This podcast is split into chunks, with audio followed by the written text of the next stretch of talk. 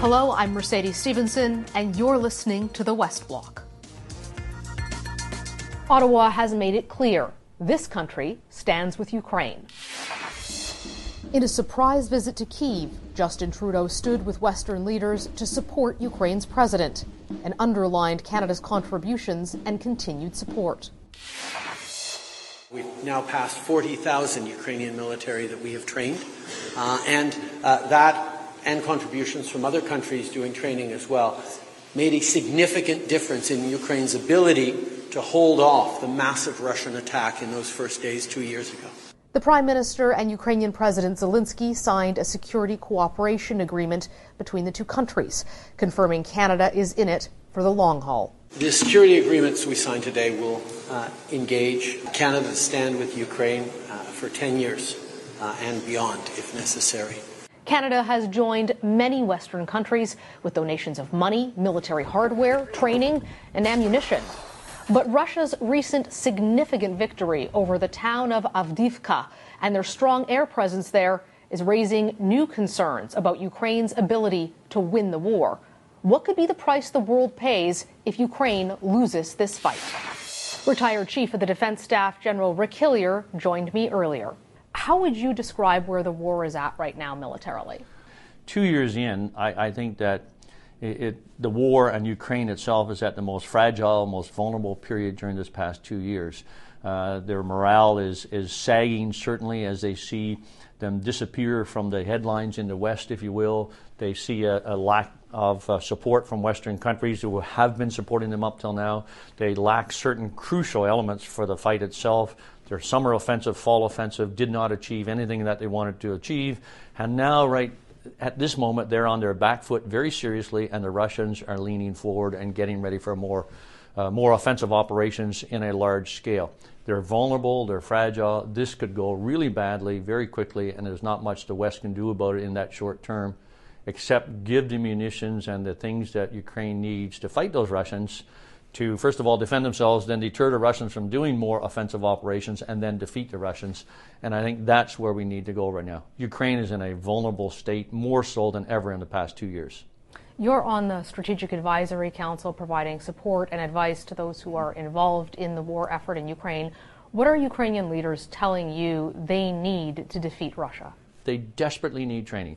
We've been doing very well on the individual training of training an infantry soldier or an engineer.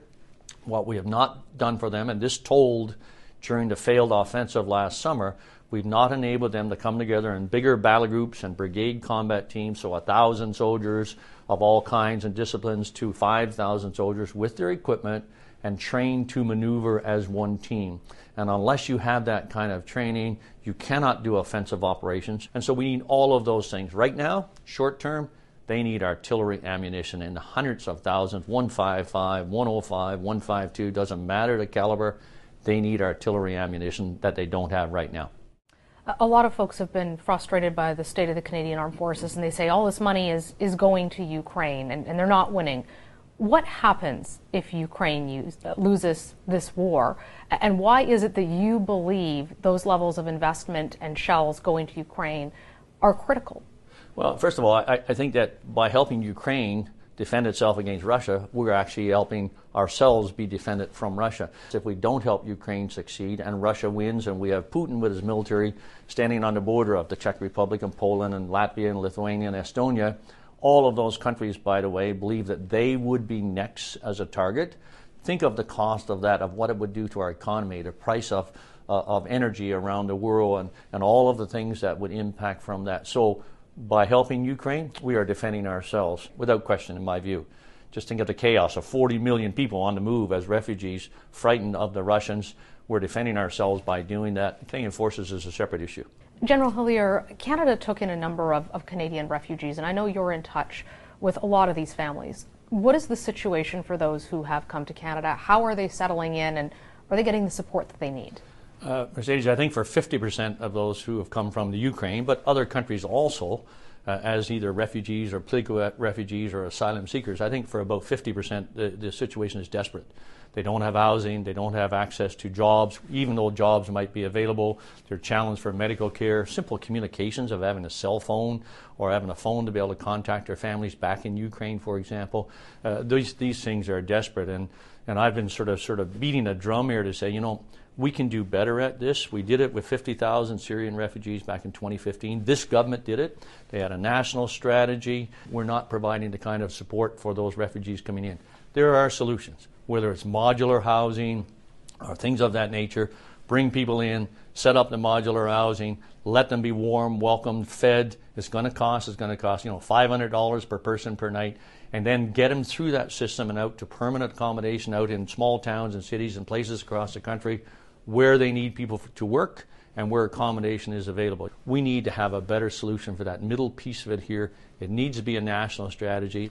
Well, let's talk about the Canadian Armed Forces. Uh, when I asked folks uh, on social media what they wanted to hear from you, the question that I got over and over again, especially from a number of veterans and, and serving troops who have met you, who saw you when you were in command, uh, the Canadian Armed Forces, they wanted to hear what you think about the state of the Canadian military now and about defense spending.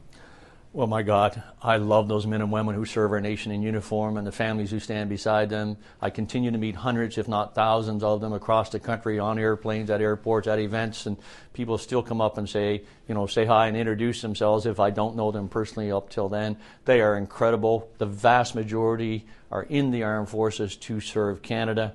I love them. And at the same time, I just feel so sorry for them. For the past six, seven, eight years, we've done nothing but beat up on those incredible individuals and talk about, you know, really the things that are minor in nature in the Canadian force. And I don't mean that we don't need change, because we certainly do, but we need strong leadership stepping up.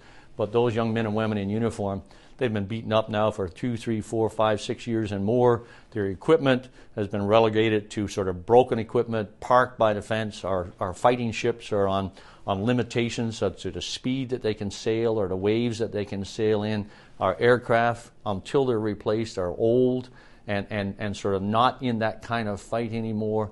And so I feel sorry for the men and women who are serving there right now. I, I, am, I am so thankful that we still have them, and I hope that there are better days ahead. And I think there is some potential of that, but at present, we're in a world of hurt. So, what needs to change? Well, first of all, I think we've got to spend a lot of money on the short term here. Secondly, we have, but first, maybe, not secondly, we have to give a purpose to that armed forces again.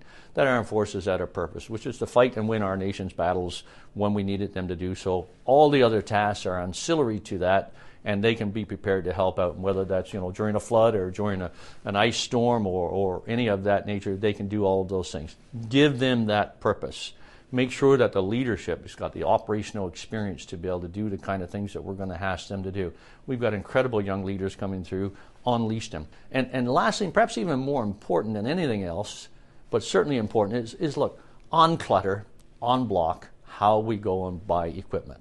Let's go and buy some air defense for the Canadian Armed Forces. Let's buy it right now. Not just missiles. Let's buy the gun systems and the longer range missiles to go with it. Let's go buy some self propelled artillery. You know, the Swedish Army produces the Caesar 155 system, which the Brits just bought as an interim solution to their issue with artillery. Let's go buy some artillery. Let's go buy a new fighting vehicle, get General Dynamics in London to, to build it. And while we're investing there, we create jobs for Canadians. And let's go get a new tank. And let's go and, and increase our investment in ammunition production in Canada and all those other things that we need. But let's go and do all of those things. And let's not take a 10 year acquisition cycle to do it. I want to pull out for the last question, take sort of the 20,000 foot view. You were the chief of the defense staff at a time when we were facing national security threats. We're facing even more now, and it seems like things just keep popping up, whether it's China, Russia, Iran, the Houthi attacks on Western ships and shipping lanes, the situation in Gaza, concerns about Iran interfering here in Canada. When you look at the world, what do you believe the greatest threat to Canadian national security is? our irrelevance. Our irrelevance. The fact that nobody even bothers to phone us if they're talking about doing something as a group of three eyes or a group of five eyes or, or things of that nature. All those things you described are very real geopolitical and strategic threats.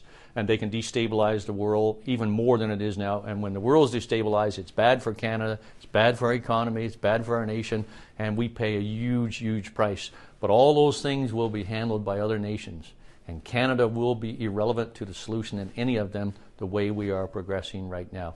Irrelevance in the international scene, I think, is the greatest threat to Canada.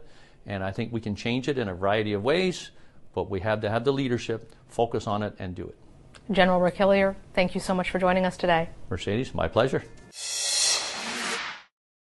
Earlier this month, Cameron Ortis, the former head of RCMP intelligence, was handed a long prison sentence for trying to sell classified information to police targets.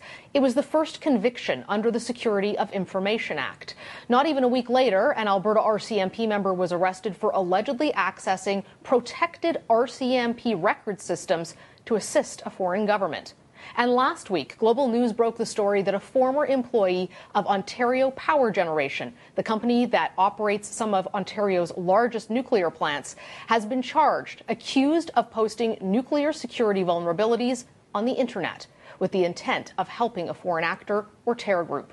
How vulnerable is Canada to these kinds of insider leaks, and what does it mean for our national security? Joining me now is Dan Stanton. He's a former CSIS executive manager in operations and the director of the National Security Program at Ottawa at the University of Ottawa's Professional Development Institute. Thanks for joining us, Dan. We we love to get to hear from a former senior spy uh, about these things whenever we have the opportunity. What is an insider threat? Well, Mercedes, the insider threat. Uh, uh, whether it's a leaker or a spy, a spy from the inside, is unquestionably uh, the most serious threat to national security. These are individuals that progress from you know low risk uh, to potential to do some leakage to becoming a high risk where they actually act on these these impulses and these plans, and it's a very serious threat. What motivates somebody to do that? What, what are the characteristics that you're looking for? Because I know with Cameron Ortis, one of the criticisms is that a lot of red flags had been missed. Yeah, there's a, there's a whole number of things that can motivate someone.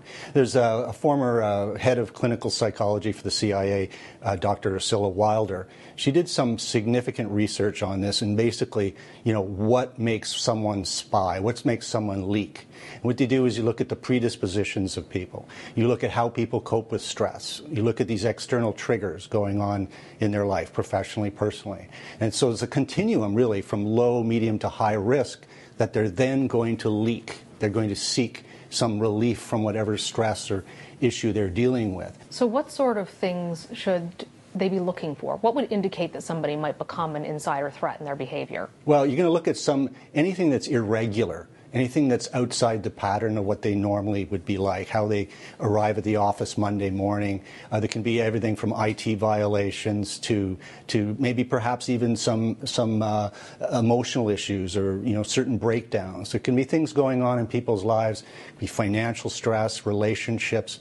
What have you, and it's really important. Someone that may actually be high risk to leak, uh, that the organization is able to intervene and mitigate before it becomes a disaster. How serious would an insider threat at a nuclear plant like the one we're talking about be? I mean, we, we've reported, just to, to bring folks up to speed, that um, these were posts made on the internet, allegedly, yep. the police say, that revealed uh, security vulnerabilities in Canada's nuclear infrastructure, specifically to Ontario Power Generation, which is a crown owned corporation responsible for very large nuclear plants that, by the way, are in very populated areas yep. around uh, Toronto. What sort of national security risk does that pose? The insider threat in, in, a venue like that is even more serious than some external agent, let's say a terrorist group or, or a foreign state, let's say, trying to acquire or, or perhaps uh, degrade the capabilities. Because they're using the knowledge they have, they're using the access they have, the expertise they have to make the whole system vulnerable. And in this particular case, basically put out a how to manual in terms of getting into that IT infrastructure and either either degrading it or, or accessing the information. And we're talking about some pretty serious things here when you get into things like chemical, biological weapons. In this case, we're talking about radioactive materials, nuclear materials that Canada has to, is obligated to safeguard. Does this put us in a, a bit of a difficult situation internationally? Because I know we're a part of a number of agreements that you have to safeguard nuclear information. The Five Eyes were already not particularly impressed with us over the Cam Ortis case. Is Canada going to be seen as a risk? There, there's going to be questions because Canada is party of a number of uh, counterproliferation regimes and treaties. Everything involving nuclear, for example, under IAEA safeguards, the United Nations uh, Safeguard Treaty. So I think there's going to be some international partners that are going to have some questions to say basically what happened, and more importantly, what is Canada doing to make sure this doesn't happen again? Well, and are we doing enough? I mean, I know in the Cam Ortis case, one of the criticisms was he was never polygraphed. Whereas, as you know, if you're a member of CSIS or CSE and other intelligence organizations, that happens to you every few years. Not that it's always necessarily the be all yeah. and end all, but it is, it's a safety, it's a mechanism. it, it is. I mean, the, the, intelligence agencies have basically raised their game uh, in the because of all the insider threats in the past. So CSIS, CSE, and I suspect the military as well. They've got good insider threat programs where you look at the human behavior of the individuals. You don't get preoccupied with the technological fixes. You look at the psychology, you look at who's at risk, you look at mental health issues. You want to make sure you have a good mental health uh, support program. And so in those agencies, yeah, uh, they, I think they're they're well uh, they're well resourced and well reinforced. But other departments and the private sector and crown corporations, I have my doubts as to whether they would have a robust insider threat program that looks at the personalities and the people as opposed to just the technology.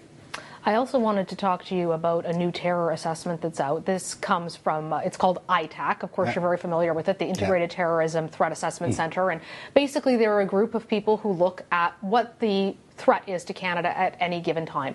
Uh, they released documents through access to information to Global News that showed their warning that the Israel Hamas conflict could inspire attacks on crowds in Canada. And we're talking about big gatherings in some cases, Remembrance Day, the Santa Claus uh, parade. How would you assess the terror threat right now to Canada, and what's your reaction uh, to their analysis of this? I, I think it's a good assessment, and I think it's a good time to put it out there because the worry is always the lone wolf. Most uh, ISIS inspired terrorists that we've had in Canada were lone wolves, and they're very difficult to collect intelligence on because, of course, they're not very social and you can't get sources around them. And so, what the assessment is saying is there is a possibility that someone on either side of the issue may be radicalized and may decide to act, may see a group may see some sort of protest uh, or some facility and act upon that. And let's not also rule out the possibility of some digital disinformation as well. There's some pretty good, um, I guess you could say, fabrications that could also trigger someone and influence someone and push them a little further along that radicalization process. I lastly wanted to ask you about something related to that, and that's two young people who were arrested um, here in Ottawa and charged under very serious terrorism offenses. One alleged to have essentially built a bomb out of TATP, a homemade explosive. The other was looking for a prohibited firearm. They wanted to attack Jewish targets and, among other targets, uh, out in public. This was obviously caught in time, but my national security sources keep saying to me, and they're not just talking about ISIS terrorism, they're also talking about far right Mm-hmm. They haven't seen the national security threat level like this in yeah. some time. Is, that consistent with what you're hearing? I, I, think it is consistent. I think that the, the issue has always been, and it was with the previous terrorism threats, is, is what we don't know that we're worried about. I mean, people can go from zero to 80 in terms of radicalization and motivation to do something very quickly, depending on what's all going on in their life. So if there's people out there that you know adhere to an extremist narrative and are thinking of doing something, it's very hard for intelligence and law enforcement to stay on top of all that. You can't you can't cover all the targets all the time, and a lot of what's going on right now, a lot of the coverage of what's going on in war in the Middle East and everything else can in some ways provoke some people. Well, I know there's a, a lot of concerns about uh, enough resources, but we'll have to leave that for another day. And of course, we always include that all these charges have not yet been proven in court. But Dan Stanton, thank you so much for joining us. No, pleasure, Mercedes. Thank you. Now, for one last thing children are the most innocent victims in any war, and yet they often pay the greatest price. And that has certainly been the case for the children of Ukraine. Many things have stayed with me from covering the war in Ukraine in its early days, but without question, the most heartbreaking and haunting images were of the traumatized children. Their faces tear streaked as they cried without any sound. The baby in a stroller who we met, in her tiny pink snowsuit, chosen out before the war by her mother, never thinking she would have to wonder if it would keep her baby warm enough fleeing outside overnight. The little boy who we met in a shelter who would wet his pants every time the air raid sirens went off after his town had been mercilessly bombarded by Russian artillery. So, on this first day of the third year of the war, it is the suffering of Ukraine's children that we must remember, especially those who have been taken in mass abductions by Russian forces. I sat down with Ukraine's Prosecutor General, Andrei Kostin, in Halifax, and he detailed the scale of the kidnappings and the direct effect on the children. We are investigating more than 19 and a half thousand cases of forced deportation of Ukrainian children. Just last week, the EU approved more sanctions against Russia, adding names of individuals involved with the kidnappings. Canada is part of a group of countries trying to help the kids come back home. Canada, together with Ukraine, will launch the International Coalition for the Return of Ukrainian Children. The International Criminal Court has issued a related arrest warrant for President Vladimir Putin for his role in the unlawful transfer of Ukrainian children. But Putin cares not for international law or reprimands. His impunity demonstrated at home and abroad again and again including with the death of his most vocal critic, Alexei Navalny, in a Russian prison. While two years is a grim milestone, I'd like to leave you with the words from Kostin on why Canadians shouldn't be beset by war fatigue. We Ukrainians are, you know, living in this situation, living in, in, in this war. We are the first who want this to be stopped. But we all understand it could be stopped only by defeat of Russia. And every one of us is responsible together to make it happen. That's our show for today. I'm Mercedes Stephenson for the West Block.